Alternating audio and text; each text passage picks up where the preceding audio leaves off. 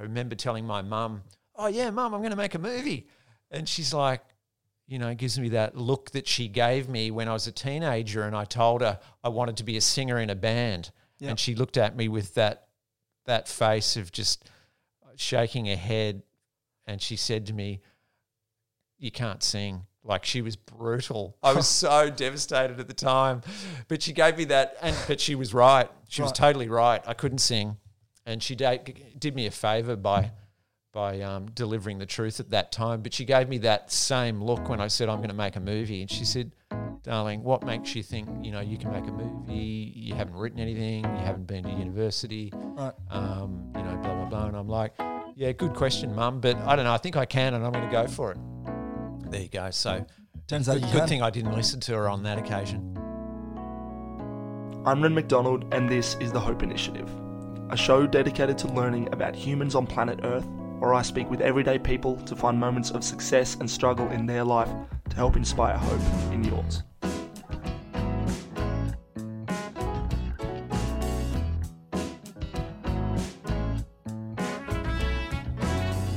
Hello and welcome to another episode of The Hope Initiative. My name is Ren. Thanks for being here for this week's episode, number fifty-four, with that voice at the top, Lee Rogers.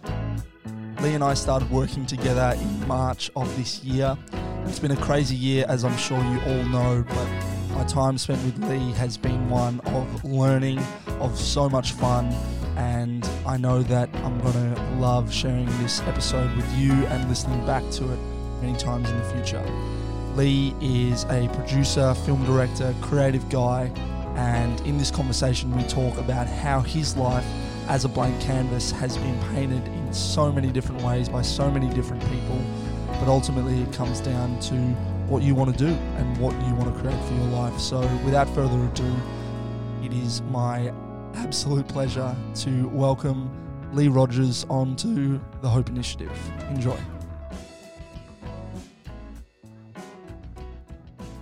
Lee Rogers, welcome to The Hope Initiative. Thank you. It's a pleasure to be here. Thank you. Thank you for yeah having having me in your house. We're we're recording today, and this has been a, a few months coming, a few months in the making. Do you you've remember been, you've been chipping away for a while, haven't you? Absolutely, absolutely. when when was the first time I messaged you? Do you remember? Oh, probably a year or two ago. I've given you shit about it. Yeah, not not quite a year, but just under. I think I sent you a message on Facebook Messenger and you, upon reflection, politely declined, and I never followed up, and I probably should have. Well, I think I said, yeah, that sounds cool, but let's come back to me in six months or in something like that. It was like in late November, so yeah, probably okay. a busy time of the year for anyone, okay, um, not least yourself. So for anyone who doesn't know you, do you mind just maybe sharing a bit about your life in three minutes or less? I like to challenge people with that, starting maybe with your earliest memory. Earliest memory. Yeah. Wow. Um. Uh, that's tough. I mean, I don't know, stealing five bucks out of my dad's wallet maybe? no, no, that's that's one of the earlier ones that always makes me laugh. And, you know, back then you'd go out and buy like mixed lollies with it. That yeah. was that. That's what you needed money for. Um. Had these little cars we used to sort of um, Collaroy Plateau. I was born in America, but I only lived there a couple of weeks, and then I grew up um, Collaroy on the northern beaches of um, Sydney. Yep. And um, I remember my I had two older brothers, and we used to have these little like cars that had a little cord that you'd pull through, and they'd you know get a bit of energy, a bit of a charge, and they'd sort of race off. Yeah, right. In the distance. Uh, I remember running them around.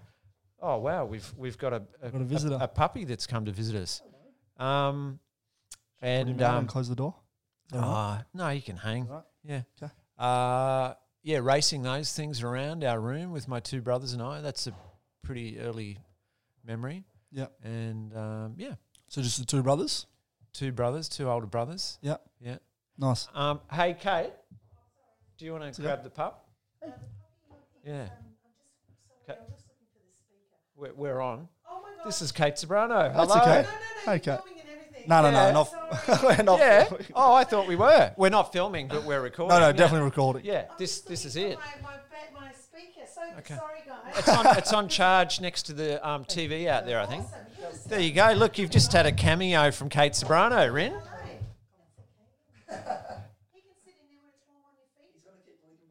Yeah, yeah. No, you better go. Cameo from Pluto the pup as well. So where is it charging, honey? I think it's next to the T V. No, we're all on. This is it, mate. This is gold. You don't reckon I'll edit that? This is no. This is podcast gold. Podcast gold. Where were we? No, now I'm frazzled. Talking no. about in in three years. Okay, yeah, so yeah. that was earliest memory. Yeah. But then tell me about your life. What did you do other than that for fun growing up? What was your What was your life like? Maybe in, in primary school, high school. Did you like to learn? Uh, I was just uh, well, it was all about sport, really. I was just I was just uh, yeah obsessed with sports. So primary school, you know, cricket. I wanted to be a cricket player. Rugby. I wanted to be a rugby player. Um, tennis. I wanted to be a tennis player. You know, I just devoured all sports. Loved any sport, any opportunity, kicking the footy in the backyard, French cricket in the backyard, mm. um, you know, hitting a tennis ball against a wall if you couldn't be doing the real thing. So, you know, surfing, sailing. I mean, I had, you know, really a very um, fortunate, blessed upbringing in Sydney. If you're an outdoors person or a sporty person living in Sydney, yep. and, um, you know, Dad was In, in interested in sports and things as well, and two brothers. So, you know, it was a, a, a great way to um, grow up. Lots of those opportunities, lots of great outdoor activities, and yeah, right. Um, yeah, that's kind of you know, I guess, kind of middle class Sydney sporty upbringing. Were you any good at? At those sports? Was, was there one maybe that stood out that you... I could have been a contender in. no.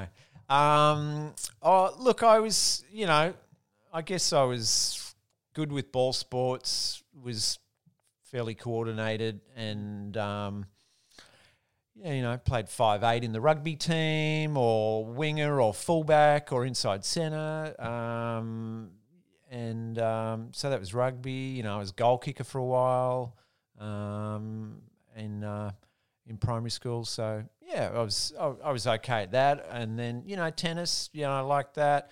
Cricket. Um, I think in the last year of primary school, I was opening batsman. Yep. Like, had a really good straight bat. I was really, you know, really good defensive batsman. Hardly ever scored any runs, but they couldn't get me out. Right. So, you know, that was um, that was a bit of fun. So, no, I don't think I was, you know, ever going to be a world champion in um, in anything. But, you know, I did okay and loved it. Sure. Yeah. So solid enough. Yeah. What about then sort of coming out of high school? I know the line of work you're in now. Do you want to share with people? Because, yep. again, maybe not everyone listening to this will know who you are, but um, I'll give you a good intro, pre, pre-record that later okay. and stick that at the front. But okay. tell us about sort of what your sure. last or what your life has been like since high school. Okay, yeah. Well, I guess like lots of kids, I was clueless as to what to do after school. Um, I did finish high school um, and, you know, did pretty badly, failed the H S C, mm-hmm. um, and, which was the high school, school certificate. I think they call it something else now. Yep. Um, you know, I didn't really study very hard. Found it really, like, difficult. Just didn't didn't seem to have one of those memories that could just, you know, um, memorize stuff and regurgitate it for exams. Yep. Like, I just didn't didn't have a lot of interest in that and didn't seem to have one of those, you know, great memories.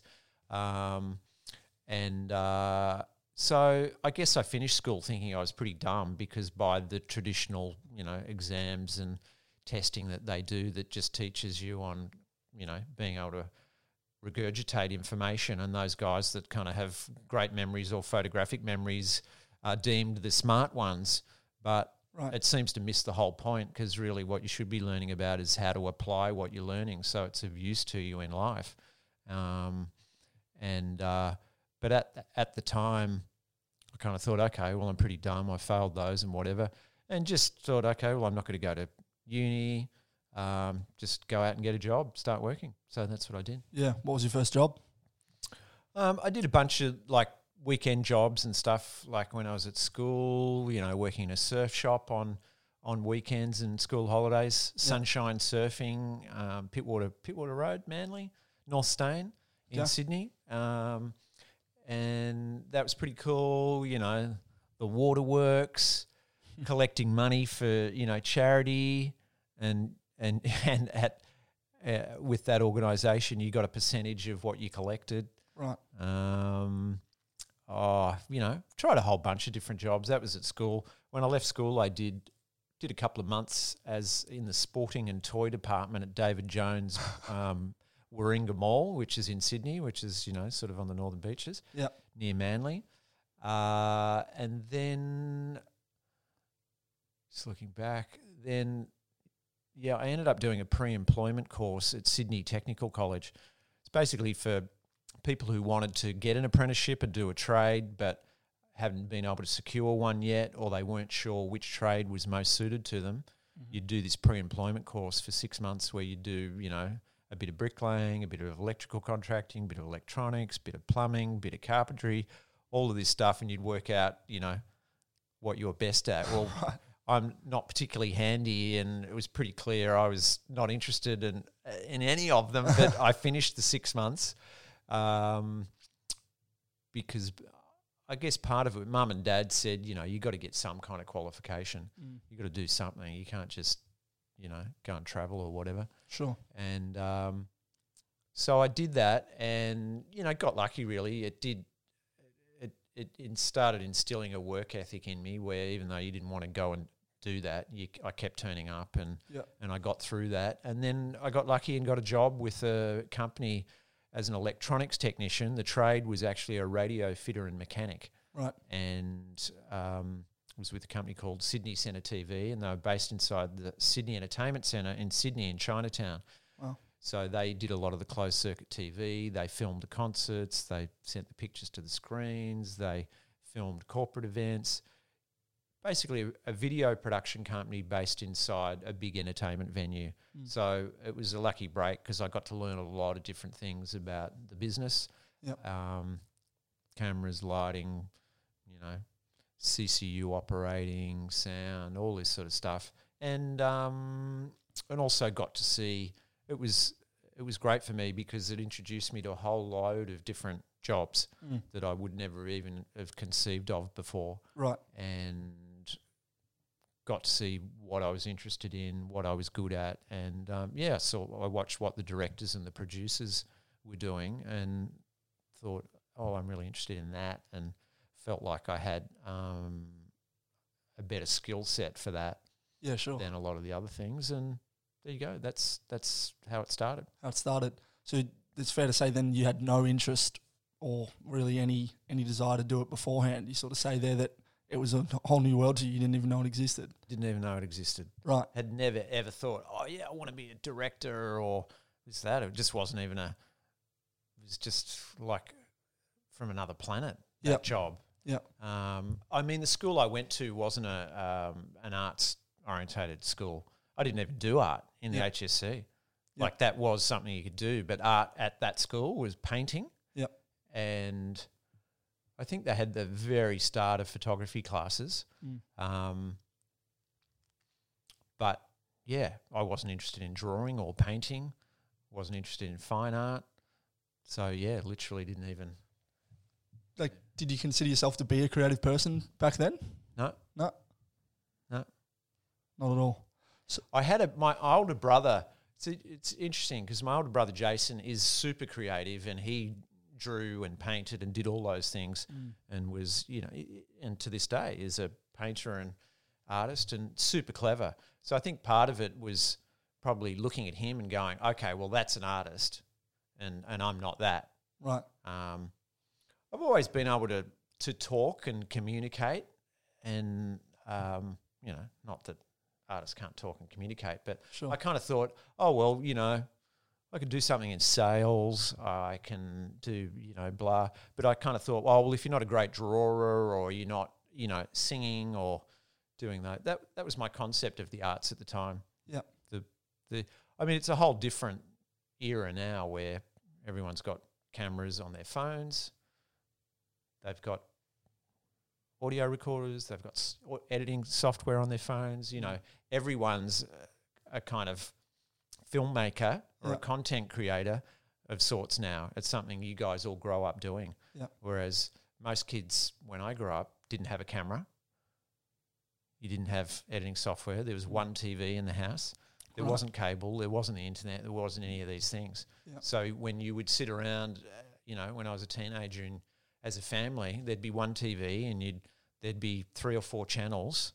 And you'd decide and usually as a family watch that show together. And usually, quite often it was Happy Days, MASH, these iconic American or English T V shows. Yep. And it was a, like a, another world away. Sure.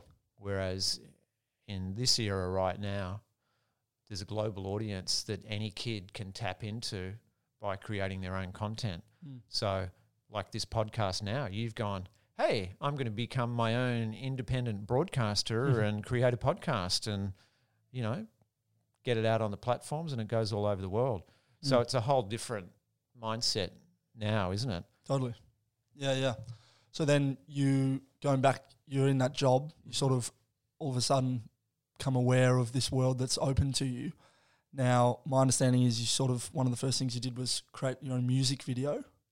Now, can you sort of explain that sort of process from working in the company that you were? Yep. And yeah, how that how that evolved? Because we haven't really touched on, you know, the last thirty years, and I, I will mention it at the start of the show, but you, you know, are a film producer, director, you've done so much stuff in the industry over decades. Your wife, Kate Sobrano, who is a, you know, queen of Australian music, absolutely incredibly talented and productive artist. You've helped her through her, throughout her career as well. That doesn't just happen like yeah. out of nowhere, which it almost sounds like it did in a sense, like you could have so easily not gone down this path. Yeah. Okay, well, so I was a technician with that company, and back then only T V studios and production companies really had equipment mm. to, to film thing, things with, because the equipment was very expensive. Yep. Um, on the whole, there were some cameramen that owned their own cameras, um, but generally you kind of had to be in the business somehow to have access to that equipment. So there I was as a technician with that company, and outside the, um, I guess, outside work hours initially, I just borrowed the company equipment and started making things. There was a guy, Steve Griffiths, who was an editor and technical um, genius, really, at the company. And he and I worked together. I'd, you know, go and get the work. I'd kind of produce it, I guess. He and I would sort of shoot it and he'd edit it and we'd direct it together. Yep. And, yeah, that's how it started. I think I went to... One of the first things was going to a mate who was a model, and he had his portfolio in a book, and I'm like, hey, we could take all the photos of you and, you know, put them onto videotape and then edit them into a music video of all your work. Yeah. I think that, and it was to a U two song.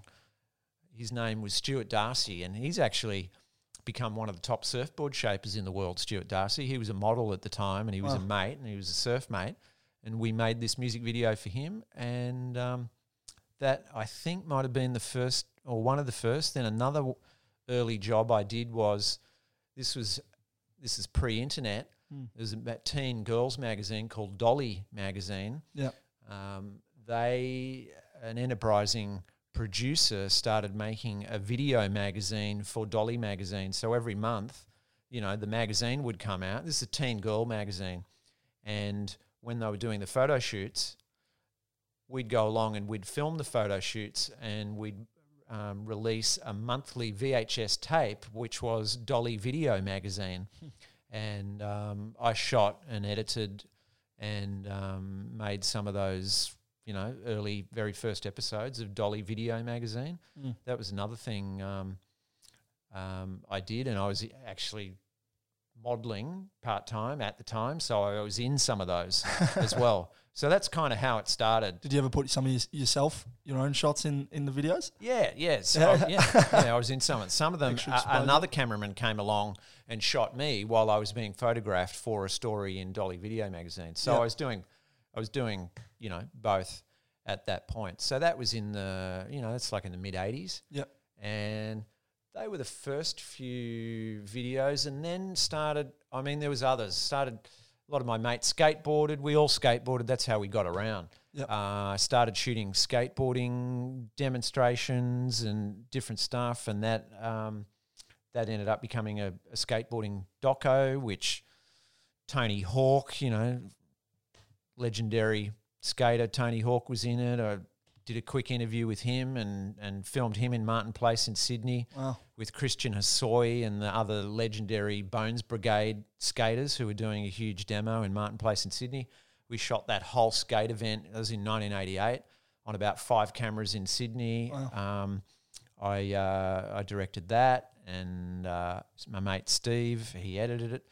So just like just any opportunity, nights, weekends, we were just working kind of relentlessly. Yep. We were doing, you know, corporate stuff mostly during the day, and then weekends and nights we were making just, you know, passion projects. Wow. That's how it started. Most of them were no budget stuff to to start with, and then um, you know, music videos, and yeah, there you go.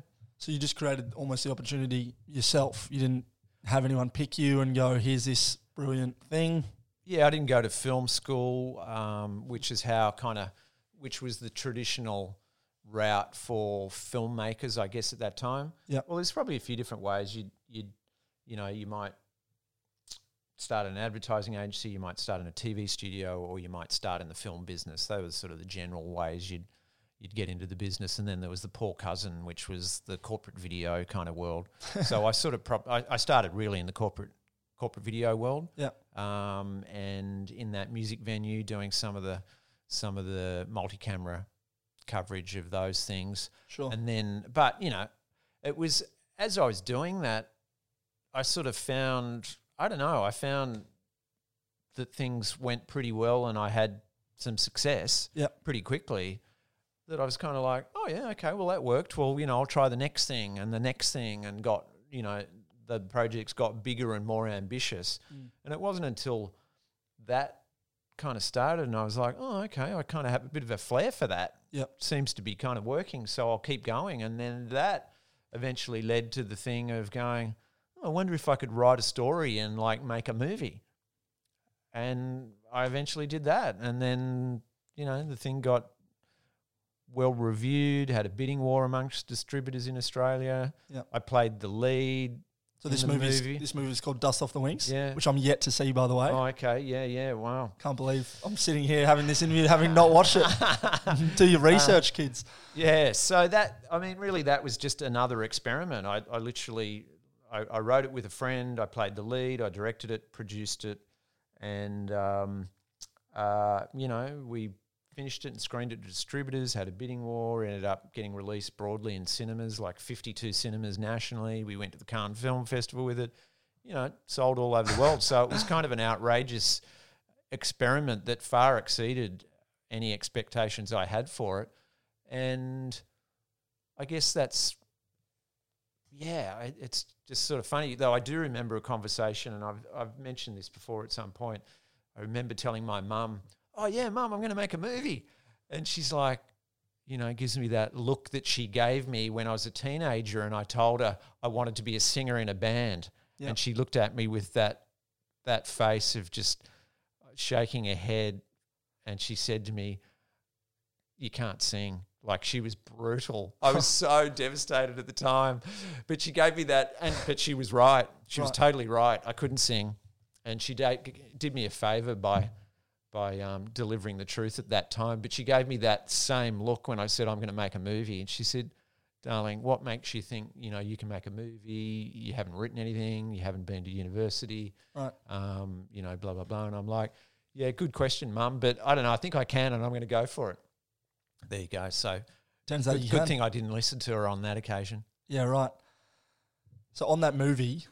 And I mean, we've worked together. I know I didn't mention that at the start, but we've worked together for the last four months, which has been incredible. I've really enjoyed it, especially at a time that's been pretty wild on the planet. Yeah. Global pandemic and yeah. lots of other things happening. Yeah. But um, you've you've dropped in bits of gold, and unfortunately I don't carry a microphone around with me that's on all the time, you know, a recorder, because over over that, you know, four month period, there'd be tens, if not hundreds, of hours of, of gold that we've we've said. Maybe not all of it could be could be aired, but no, nothing nothing that bad. But essentially, what you created was a life where you were able to go out and produce, and then you were like requested as the go-to guy. And I want to talk a little bit about the, the movie Dust Off the Wings. Can you tell me the story about how you got the camera to film that and how that, that came to be? Because it was one sure. of the first of its kind, right, that, that yeah, film? Sh- yeah, it was. It was at the start of the digital revolution and arguably the first of its kind, particularly in Australia. Um, at the time, movies were shot on film, television was shot on film or video, mm-hmm. um, but movies were shot on film. Movies weren't shot on digital. Mm. It wasn't a thing yet. The, the the the film world were really purists about it. You know, movies are shot on film; they're not shot on videotape. You know, it was really poo-pooed. Anyway, because of the experience I'd had in the video world, I was kind of um, um, up to speed with the latest developments in it, I guess, and I, I kind of had affinity for it.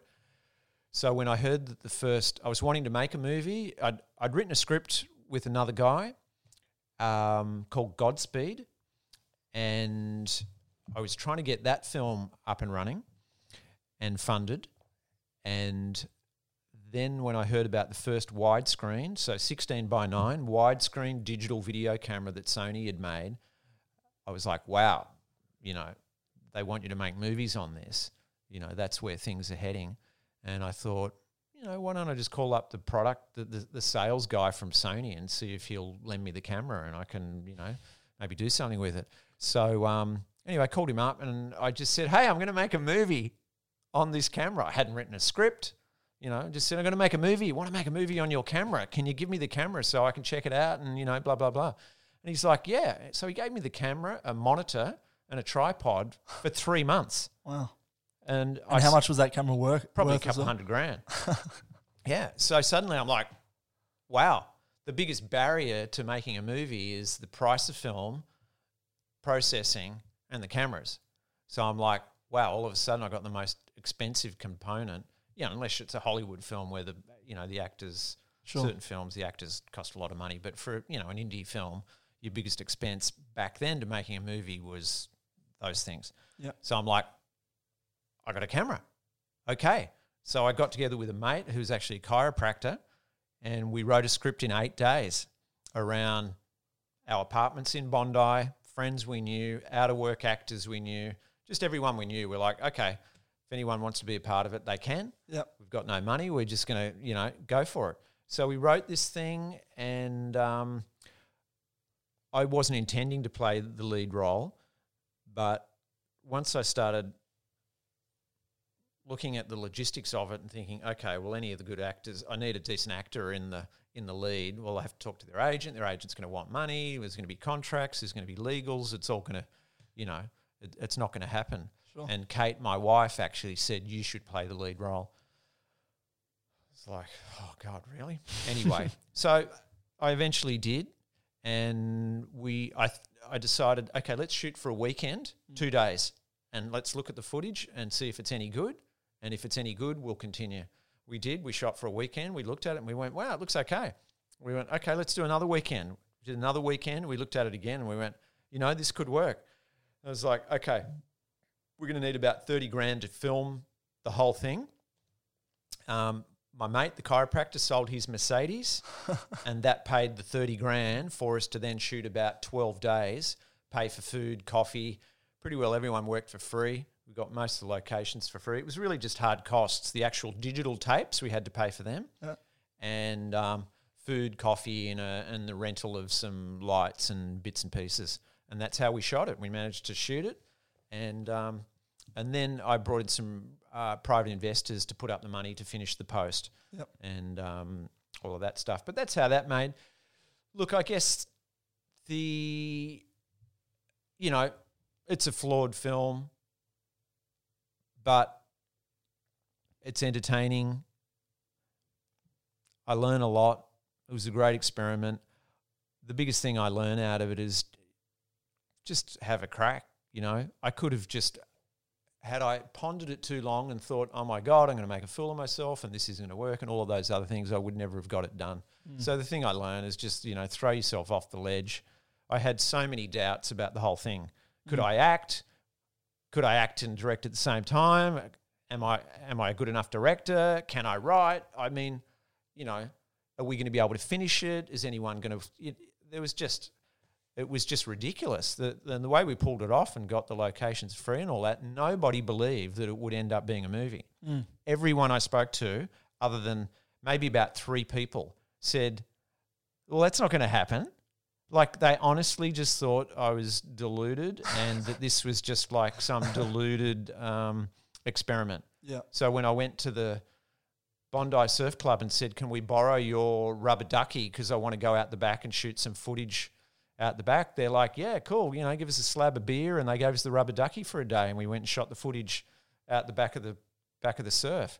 When we were down in Bondi filming, you know, council people came along and said, oh, what are you doing? We're like, oh, yeah, we're just, you know, doing a little student thing. And they're like, yeah, okay. Because nobody was aware at that point that you could make a movie on a digital camera. Right. Because movie sets were like lots of people and huge. lights and, and a huge extravaganza. So it was um, – I had a lot of those conversations of um, of um, with people. Yeah. How did you deal with that? You know, doubt that people were putting into you? Like, were you just hell-bent on getting it done, or were you like, whenever someone would communicate that to you, get a bit uh, uneasy? No, I think, um, look, initially, uh, initially there was a lot of bluff. I, I wasn't sure it was going to work, mm. but once you once you get the train sort of rolling, mm. um, you kind of get up a head of steam, and and once people have put some t- invested some time and energy into it, you're then like, okay, wow, I better follow through on this. If mm. I don't follow through and finish this thing, um, they're they're never going to come and want to work with me again. Right? You, you, you know what I mean? Like, you, there comes a responsibility with the help that you get from people. And yeah, once we'd gone a certain distance, I was like, okay, I got to follow this through. Yeah, yeah, huge. So that was probably the movie that. I mean, you already had a pretty decent career before then, but that was the thing that sort of propelled you. Would that be fair to say? Yeah, yeah. I'd I'd had some, um, I don't know, about three or four number one um, music videos that I'd made that had gone number one. Yep. And that then led to um, getting kind of offered big budget T V commercials to direct. Yep. And I'd managed to... Um, you know, make a career out of that at the time, and yep. I was doing that um, essentially full time, and then I and then I made the um, the movie, sort of, I guess, off the back of of that, because I developed a network of people, and I was able to go to um, crew and editors and casting directors and other people, and and have them help me with the movie. So it was that. It was the, those contacts and goodwill and momentum and friends and whatever that enabled me to make the movie. Awesome. So you then traveled the world. You've worked on a lot of on a lot of different places with a lot of different, you know, major companies and celebrities and all sorts of all sorts of things. I've learnt little bits and pieces of that mm. over the over the time. I feel like there's a bit of pressure on me here to produce, say, a, a good quality podcast, not from a production point of view, but from a conversation. But like I mentioned, all of the stuff that we've talked about, I know would be incredible. But that pressure, I think, is really good, gets you out of the comfort zone, and, you know, you got to be able to push through that. For you, working around the world, dealing with some really high-profile people, how did you deal with that pressure? Did you feel pressure? Yeah, it's a, yeah, it's a good question. I think I think everyone feels pressure when you um, approaching, um, you know, a high profile project, or really any project. Even just sitting down with a person and doing a podcast, you do you feel pressure. Yeah. Um. So I mean, I think, you know, nerves and pressure, you know, as lots of performers say, you know, it it it brings out the best in you. It mean if if there is no nerves or no pressure, it, it sort of usually means it doesn't count, mm. and and that's a good thing. Whether you're an actor, whether you're a director, um, or whatever you're doing, that that pressure should make you more alert. And and you just run with it. You use it in your performance if you're an actor. You know, if you're having a bad day or you've had an upset or you had this or that, you use it in your performance. If you're a director, same thing. Like like find a way of getting it on screen. Yeah. Like don't don't don't avoid it. Just dive in. And um, I guess some of the. I mean, one of the one of the things about filmmaking that's interesting is that it is an expensive medium. So often, you know, even on a commercial, I've, you know, had commercial budgets of many hundreds, thousands of dollars, mm. probably a million dollars. Um, and, you know, it comes down to you there with an actor in a studio with a crew on the day and, you know, you got ten hours and you've got to get it. So there there is a lot of pressure, but I like the collaborative nature of it where usually everyone else is feeling it as well, and you come together and there's a common goal and, yeah, you just got to make it happen. I don't know. I don't I don't really um, I don't really think about it too much other than you you just you're just in and you just find a way and you just communicate with people and um, – people aren't that scary at the end of the day, right? Like ah, that's right. Well, most of the – when particularly when you're working with um, – famous actors or celebrities or whatever, they're feeling the same way. Right. And so you just find a reality, find a common reality with them. And um, once they trust you, I mean, it just comes down to a lot of common sense. That's what I've found. Like in life, if you just if you just use common sense and just appeal to the person's common sense, most of the time you can steer things where you want to go. It's all about gaining people's trust, isn't it? Mm. And um, being a good listener, whether you're an actor or whether you're a director or whether you're a podcaster, whether you're a salesman, whatever it is, if you actually genuinely listen to the person and respond appropriately and ensure they know that you've heard them, yep. and, and, and you're real about it, it's just those, it's just the basics of communication. Um, I think are the are the most important skills there is on this planet. It doesn't matter what the job is. If you apply those, you know, common sense basics, then you can find people, you can duplicate what they need, and then you can deliver that for them mm. in a way that also enables you to get what you need. Suddenly you, you sort of strip away all of the pressure. And then they do something, they do the take, they do this, they do that. You go, thanks. Okay, that was great. Why don't we try this on the next one? And then you do another one. And you go, okay, yeah, that's cool. Okay, good. Well, look, let's, why don't, you know, that's that's my approach. It's really not very complicated. Right. And and then I've just applied to every different facet of the business, or whether it was a movie, whether it was an album, whether it was a commercial. Um, I'm no expert in any of the departments. There's so many different specialised departments. Sure. And, um, yeah, and I just I just try to help get the best out of the different specialists in the different departments. Yep. I don't pretend to be better at any of them than they are. Sure. I just actually – I think that's what I love about it most. I really love working with people and I love helping them to get the best out of them. I get a real kick out of that, and there you go. So I guess whether I was filmmaking or probably wouldn't matter what I was doing, if I could do that and have that collaborative interaction, I mean, I could be in the army and be doing that. Right. I guess it come. I guess it comes down to kind of just leadership skills. Yep. Doesn't it? As I'm talking talking it through now. Yeah. Yeah. Sure. I kind of like. I guess I like being a leader, Ren. I like steer. I do like steering the ship because I hate it when people do a bad job of it. Sure, like that really frustrates me. Right. So that's probably how it, how it happened. I just kind of like, oh, God, you know, I just have to jump in. I'm not a control freak, but I do – I don't like to see others treated badly. Mm. And so – You want them to be led well. I want them to be led well. Mm. So I think I've always been one to jump in when I see someone being led or treated badly. I'm I'm quick to jump in and calm things down and go, look, okay, guys, look, so what do you what do you want to do? Okay, why don't we try it this way? Yep. So I think that's how, that's probably how I ended up becoming a filmmaker and a director. It wasn't like I'm going to be a director and I'm a storyteller and I'm, I mean, it's fantastic. There are gifted storytellers and writers that that's how they know early on and they're writing and they're doing this. That's how they get there. I'd love to say that's how I got there. That's, that'd be really cool. Right. But it just isn't. I got there by, I guess, being a natural leader type. Yep.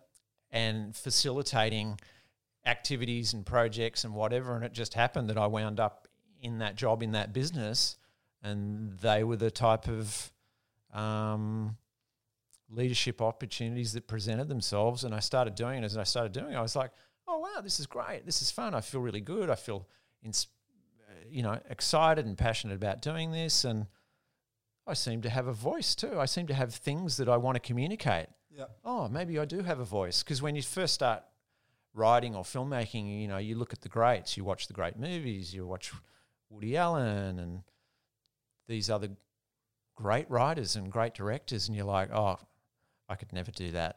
I'm not smart enough to do that. But at the end of the day, you do find you have a voice. It's just your voice, and right. you just have to find that voice and tell stories that mean something to you. And fortunately, I found I was okay at it, and I've managed to survive and keep going it, keep going. doing it in one way or another. Yeah, that's awesome. Thanks for sharing that. It's all right, mate. There you go, leading by example. So for me, you've been quite a mentor in the past four months. I've learnt a lot from you. Oh, that's great. Yeah. I think it would be fair to say, though, as well, I think I might have taught you a few things and helped you. It's been very, like, collaborative. Absolutely. In a sense, which has been great. Yeah. But for you, when you were starting, mm. I, I know, and what we've talked about in this conversation is that it wasn't really a thing that you thought was even possible to you, so it might not apply. But did you have any mentors, people that you looked up to, great directors, even people that you worked with that you learnt lots from that helped propel you? Yeah, some some great mentors along the way.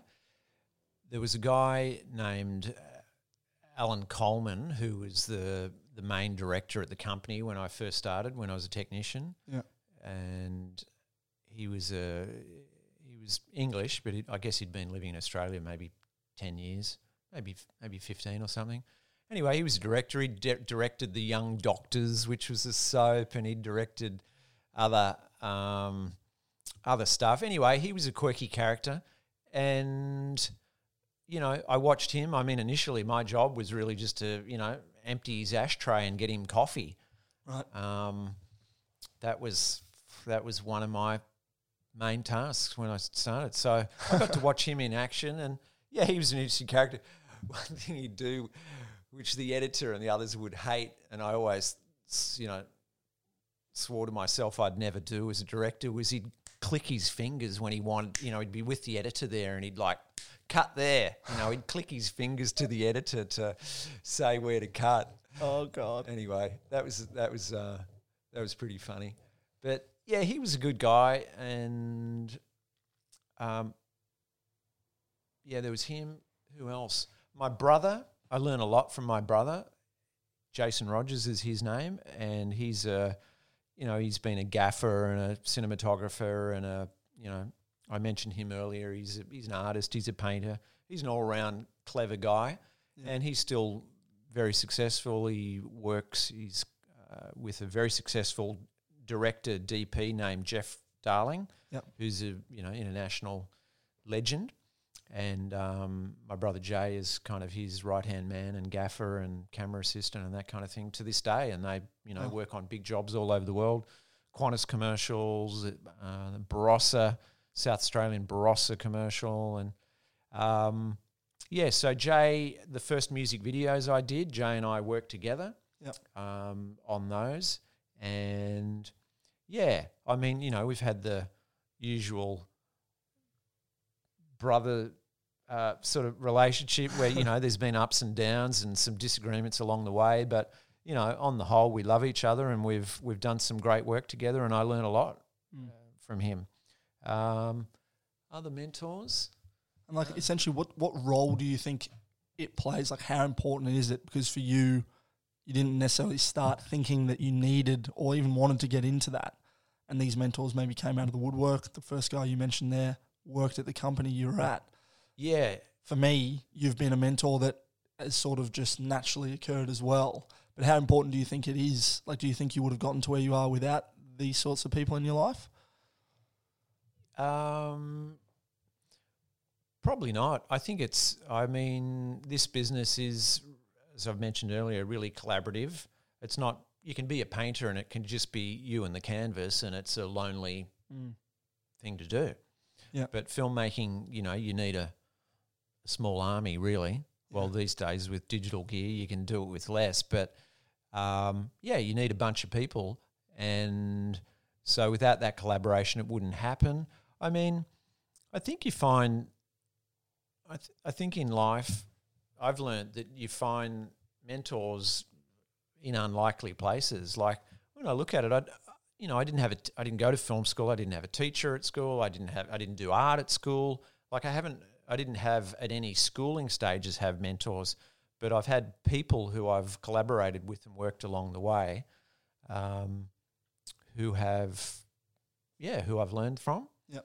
And And even, you know, from others outside the business, you know, my parents and, you know, various people you come across, you just learn little bits of wisdom along the way, don't you, mm. that have a real huge impact on you. Like one of the beautiful things I remember from my father was about loyalty. He was like, well, if somebody helps you, have a very long memory. Never forget them. Mm. Um, things like that. And look, I'm not perfect. I've, you know, probably not always applied that, but I've tried to. Yep. And it's that quality that enables you to have a career, because there's intense ups and downs, highs and lows, times where you can't get arrested and you think, okay, it's all over. What am I going to do now? And it's somebody who you were kind to, or you looked after, or you helped out or whatever. And suddenly, you know, they come and help you and suddenly offer you a job or something comes up. So I think I've had many different great mentors over the years, but lots of, not one single teacher or something like that. That right. Makes sense? Yeah, yeah, no, for sure. They're That's everywhere. What, they're, mentors they're, they're, are everywhere. Exactly, they're everywhere in life. So you just have to, I mean, you've got to be kind of curious, don't you? You've got to be looking. Hmm. I guess I'm looking all the time. I don't... Even now, I don't, like I don't feel, I don't even know if you ever get to a point where you feel smart on this planet. There's so many, you know, confusing facets to an existence on this planet, isn't there? I don't know how anyone gets to a point where they're like, yeah, I'm really fucking smart. And actually are. Yeah. You, you can be completely ignorant probably and think that. Yeah, I don't, because, right. and I think, and, and, certainly with filmmaking, there's a lot of moving parts. It is, it, there's there's a complexity to it to do really good work. Mm. You can pump out work, but to do really really good work, particularly movies, there's there's there's there's a lot of lot of elements that need to come together and come to the boil at the right time to yeah. deliver a great movie, and that's really hard to do. Sure, but yeah. I mean, yeah, no, that's that's an interesting thing. Anyway, the point is you need to stay curious and be learning all the time. And but I guess that's what's cool about it, because you never get bored with it either.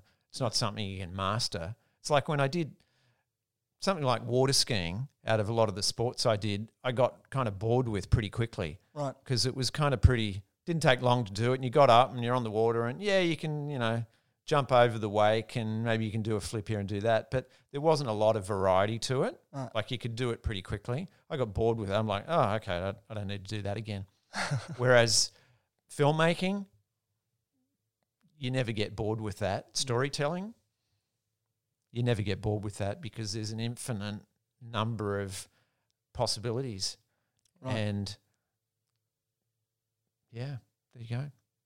Awesome. Really, really good stuff. I've got a few more questions I was going to say, but thank okay. you for sharing all of that. I think it's it's important because I think if you had to ask me personally maybe two years ago before I started podcasting, and it was something that I wanted to do for a while, I didn't really know where to start. And it was an email, and I've mentioned this guy on this podcast many times, and I've mentioned him to you, but Seth Godin, he has a podcasting course that I did. But if that email hadn't arrived, and I'm pretty sure one would have arrived maybe a year prior to that or nine, six months prior because I missed it, and I did the second sort of edition of that course that ran, and it was life-changing. And all the people that I met on that course, some of which I've I've been lucky enough to interview via Zoom on, on this podcast, but the mentors, like you just saying it there, yeah, it's inspiration, it's it's everywhere. My thirteen-year-old sister now, you know, I, I, I interviewed her as the second guest for this. She inspires me, you know, to keep going. And I think it's it's really cool. That's cool. Yeah, I'm just, it occurred to me uh, as you were telling me that, thank you for sharing.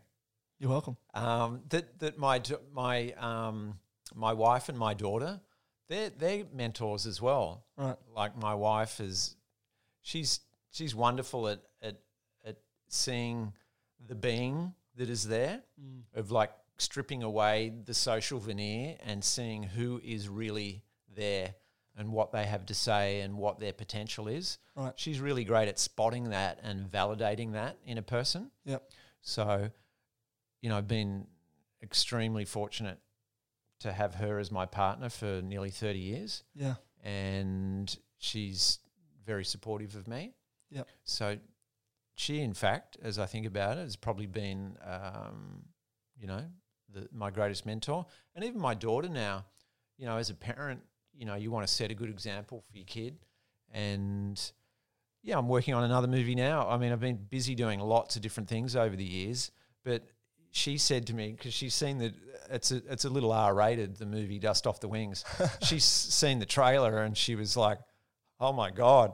Um, she's not. She, uh, she's sixteen. She hasn't seen the movie. She's not old enough to see the movie yet. I think she's going to have to be about fifty before I'll let her see it. You'll no, be dead by then. Yeah, yeah, Fuck. That's right. No, no, no, no she, but um, yeah, she's like, "Oh, Dad, make another movie. I want to see. You know, I want to see another movie. I want to see a movie that I can see." Right. And I'm like, because I'm, you know, we try and instill in here in her the concept that, you know, she should go for her dreams mm. and think big. When she says to me, "Okay, well, do another movie," I'm like, "Well, okay, I better show her that, uh, you know, you can do it." So anyway, yeah, I've got a couple of projects that, funnily enough, are, are heating up right now. Yep. One of them's looking um, like it might come off, and um, nice. Yeah, there you go. So yeah, mentors are, are everywhere, aren't they? Yeah, yeah.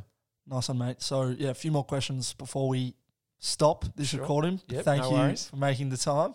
That's okay. Finding pleasure. the time to sit down with me and do this. Um, so the reason why I started this podcast, learning a lot from high profile people. Listening to other podcasts like the Tim Ferriss Show, Joe Rogan, certain certain ones like that, and they ask high-profile people what advice would they give. Now, you're pretty high-profile in the sense of what you've managed to do in your life, but it's interesting in working with you for the last, you know, four months, you're quite humble, but the way you approach things with people in terms of, you know, you say work is quite collaborative. I, I say that you, your exchange with others is just fully there. Like it's an exchange in abundance. You, you know, if someone was to pay fifty dollars for your service, you give five hundred dollars of value. Like it's just ten x, one hundred x. It's, it's really incredible. So where do you find the motivation for that? Say you wake up in the morning, what, what motivates you to, to operate at that level? Yeah, it's a, it's a good question. There's probably a couple of things there. One, as a professional, um, I find if you always deliver more than is expected, then people will want you back. Mm-hmm. You get repeat business. So professionally, that's probably been probably the key to my success. Mm. Professionally, uh, sustaining, um, you know, probably thirty-five plus years as a, well, certainly, certainly thirty years as a freelancer, as a as a director, has been sustained by that. Yeah. I guess I've done a good enough job as well. You got to, you know, deliver. But if you deliver more than it's than is expected, people definitely go, yeah, well, that was a good experience, and, you know, they ask you back. So there's that, and then I guess also at my core, I'm kind of a um, tenacious individual. Yeah. If I'm on something, I just, like, I'm just at it and at it. I mean, my parents used to say when I was a kid, I was just a nightmare, because if I wanted a toy or I wanted some new sneakers, I wanted this, I'd kind of come to them and I'd go, oh, I want these. And they'd go, well, no, we're not getting them now, blah, blah, blah. And I'd I'd go, oh, okay. And then I'd come back the next day from another angle, and I'd just keep coming, and I'd just keep chipping away. I'd never stop until I got it. So I think that's probably probably a good uh, good quality to have in any business. Mm. I, I just – I'm not – I don't really like small talk. Mm. I did. I made a concerted choice. I remember when I made the first movie, I'd written the first one, and I'd got to the point where I was sick of talking about making the movie. I was just like, oh my God, if I hear myself like talk about making a movie again over coffee, oh, shoot me. So that's kind of what happened when I heard about the first digital widescreen camera. I'm like, okay, great. I can get the camera and I can go and make a movie. I don't have to talk about making a movie. Right. We just go and make one. So I don't I don't like sitting around mindless chit-chat. I really like getting products and getting things done and being productive. That's the feeling that I love. Mm. And so I think that's the that's the thing that's worked for me. I just get up. As soon as I wake up, I'm just like, okay, I'm going to go and do blah, and I want to do blah, and I do blah, blah, blah, blah. I'm just like outflowing and creating on all the different things and activities, and just go for it until I run out of steam at the end of the day. Obviously, you've got to juggle the balls of parenthood and all these other things. Mm. But I just love that feeling when you get to the end of the day and you're like, okay, I got a lot done. I'm so excited to go to sleep and, and, and relax for a while. Yeah. Uh, does that answer the question? Yeah.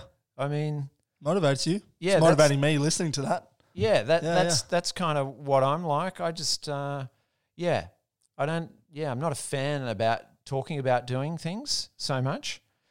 Obviously, you got to do pre-production and preparation and work out a whole strategy for something when you, particularly when you're spending a lot of money. Sure. But I'd much rather just jump in and have a crack at something. That's probably the the best bit of advice I have. Um, uh, you know, theory is overrated. Practical is where it's at. Mm.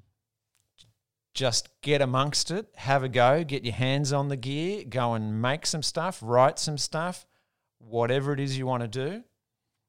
Don't sit around endlessly talking about it, because you'll lose your mojo and you'll talk yourself out of it, and you'll come up with a million and one reasons why it's never going to work and it's not going to work and it's a waste of time. Psychobabble. Avoid that. Get busy, get started. Love it. So the final question I like to end on is, what advice would you give to your twenty-year-old self? That was some really good advice. Do you reckon you'd give that to your twenty-year-old self, or would you maybe tell him tell him something else? Well, long pause. Yeah, I mean, there's there's just so many things you're clueless about at that age. Mm. Like about, you know, twenty things just went through my mind that I that I wished I knew then. I mean, that that's one of them. I guess what comes back of that is discovering what your innate purpose is. Mm. So whatever that thing is that gets you excited, that gets you up, jumping out of bed in the morning, excited to do it, gives you that feeling of relentless energy towards a given course or activity. Whatever that is, discover what that thing is, and then get really, really good at it, and make a career out of it, and then you're going to be a happy man. Great stuff. Before we go, Lee, can you tell me what you're working on now, if there's anything to come from you? I mean, you just said you're producing a movie at the moment, but um, maybe there's some other stuff that people might yep. find of interest. Yep, sure. Uh, that movie, that particular movie I'm directing, I'm I'm not producing that one. Um, that's in development now, but we've had a couple of um, sort of doors open there, so that's looking promising uh, to shoot that next year. Nice. Um, just had a call from Michael Gudinski, the the Aussie music guru, uh, about an exciting project that we might have to shoot next week. Wow. And um, so I would, you know, I guess direct and produce that, and that's with, with my wife Kate, who her and I are kind of part of a management team. Yep. Kate Sobrano Productions. uh, the vortex of? The, in, in the Kate Sobrano vortex, exactly. So I'm always, uh, you know, working on things with her. We're also, we're recording a, a new album for Kate, yep. which I'm EPing or, you know, executively producing with her. That's recording this month, and that'll be out later in the year. Yep. And I'm shooting all the behind-the-scenes stuff and making all the videos and the, you know, the the press kit and all of that. My life is in a, a never-ending state of projects with my relentlessly busy wife. Yeah. So I'm always, you know, trying to keep up with her and capture everything and convert it into um, marketing materials and, and help her to... Um, continue to, you know, deliver her art and things out to the world. What else are we working on? You and I are working on some cool stuff. We are. We're actually working on a very cool podcast called that? The Blank Canvas. There you go. And it's going to be coming out around the time this episode is coming out on the Hope Initiative. So there's some pretty cool synchronicity happening there, yep. and I must validate you on you've actually mentored me hmm. on the podcast. Once we started working together, I really came to love the podcast as a medium. Mm. I'd listened to various podcasts over the years, but I've been more listening to audiobooks right. rather than podcasts. You know, I go for a drive down to the beach for a surf, I listen to audiobooks. But since we hooked up, I've started listening to podcasts, and I got really excited about them.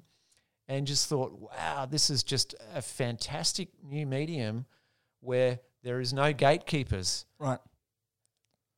People can talk to anyone. And I found it really inspiring because there's no editing, there's no gatekeepers going on. It's just people going, hey, I want to talk to this person. And they talk to them. And I've learned a lot and got really excited about that. So yep. I'm particularly excited about what, what we have coming. And I've got some incredible guests already on board yeah. for the podcast, and David Bromley, the iconic Australian uh, artist, painter, sculptor, um, he's the very first guest. The other guests haven't been announced, but uh, late July, look out for that, ladies and gentlemen, yeah. the Blank Canvas podcast. It'll be the Monday com. after this one is out, sorry. Yeah, yeah. so so, um, so that's cool, and yeah, we're working on some, some really cool content for a, a Melbourne-based property company uh, called Wealth for Life, and we, you and I have been making webinars, live webinars every week for months now, haven't we? We have. Delivering some some great information out there for people,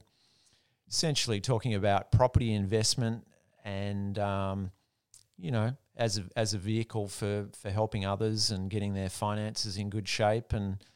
Um, yeah, we've been working on that, and oh, I'm, there's just never-ending possibilities. Do you have time to eat? Do you have time to wash your hands and stay uh, clean? It's just go, go, go with you, mate. Yeah, no, well, look, I like, I mean, I get up early. There's another thing, actually, talking of, uh, like, successful actions or advice. Yeah, yeah. Like, I'm up between somewhere between five and five thirty yep. pretty well every morning unless I'm out really late. And so I just get that. I just love that two or three hours in the morning where there's – no distractions. You can do whatever emails you want. You can eat something. You can exercise. I exercise every day. Yeah. Doesn't even if it's fifteen minutes, just some kind of exercise every day. But yeah, get up early and just get a heap of things done. And then uh, eight, nine o'clock, ten o'clock, whenever things come around, meetings or whatever, you're just so on top of things. Right. You're just all over it.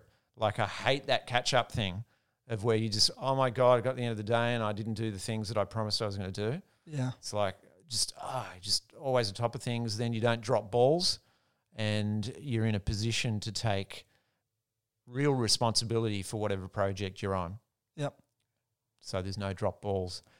I like when I'm on a job, when I'm on a shoot, the magic words I love hearing are when people go, oh, my God, I can't believe how smooth things are going on this job. God, this is just amazing, as though it's just, you know, some miraculous accident. Yeah, magic. Love love hearing that. Great. There you go, mate. There you go. Anything else before we go? We've, we have covered quite a lot there. I really appreciate your time. But I've enjoyed this, mate, and, and it's yeah. it's it's really... It has genuinely felt like just having a, a laid-back conversation with you, yeah, which which is great. So I, originally I was like, okay, mate, forty minutes tops. Before we started this, I was like, okay, forty minutes tops. I'm not doing an hour. Because we do talk a lot. Yeah, and here yeah. we are. We're like... Hour and five. We're an hour and five. Ah, uh, that's funny. So good on you. Thanks for having me on. And actually, I really love the Hope Initiative. I think it's very cool what you've been doing. Cheers, mate. And, um, you know... Keep going. I look forward to um, watching your expansion, and uh, I'm sure there's huge things in store for you. So keep going. Thanks, mate. Okay. Leave it there. Yep. Legend. Good on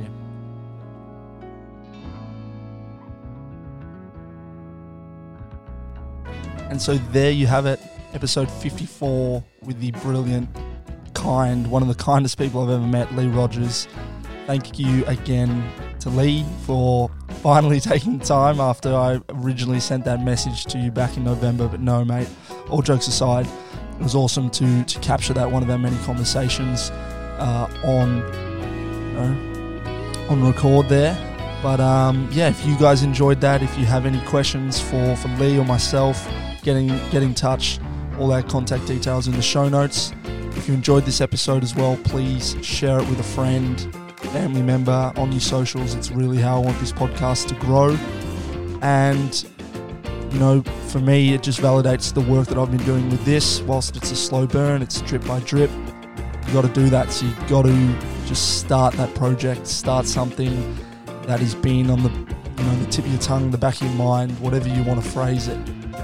Just get started, because things will change quicker than you realise if you put in the time. So, yeah, thanks again for listening. And you know the score. Until next time, all the very best.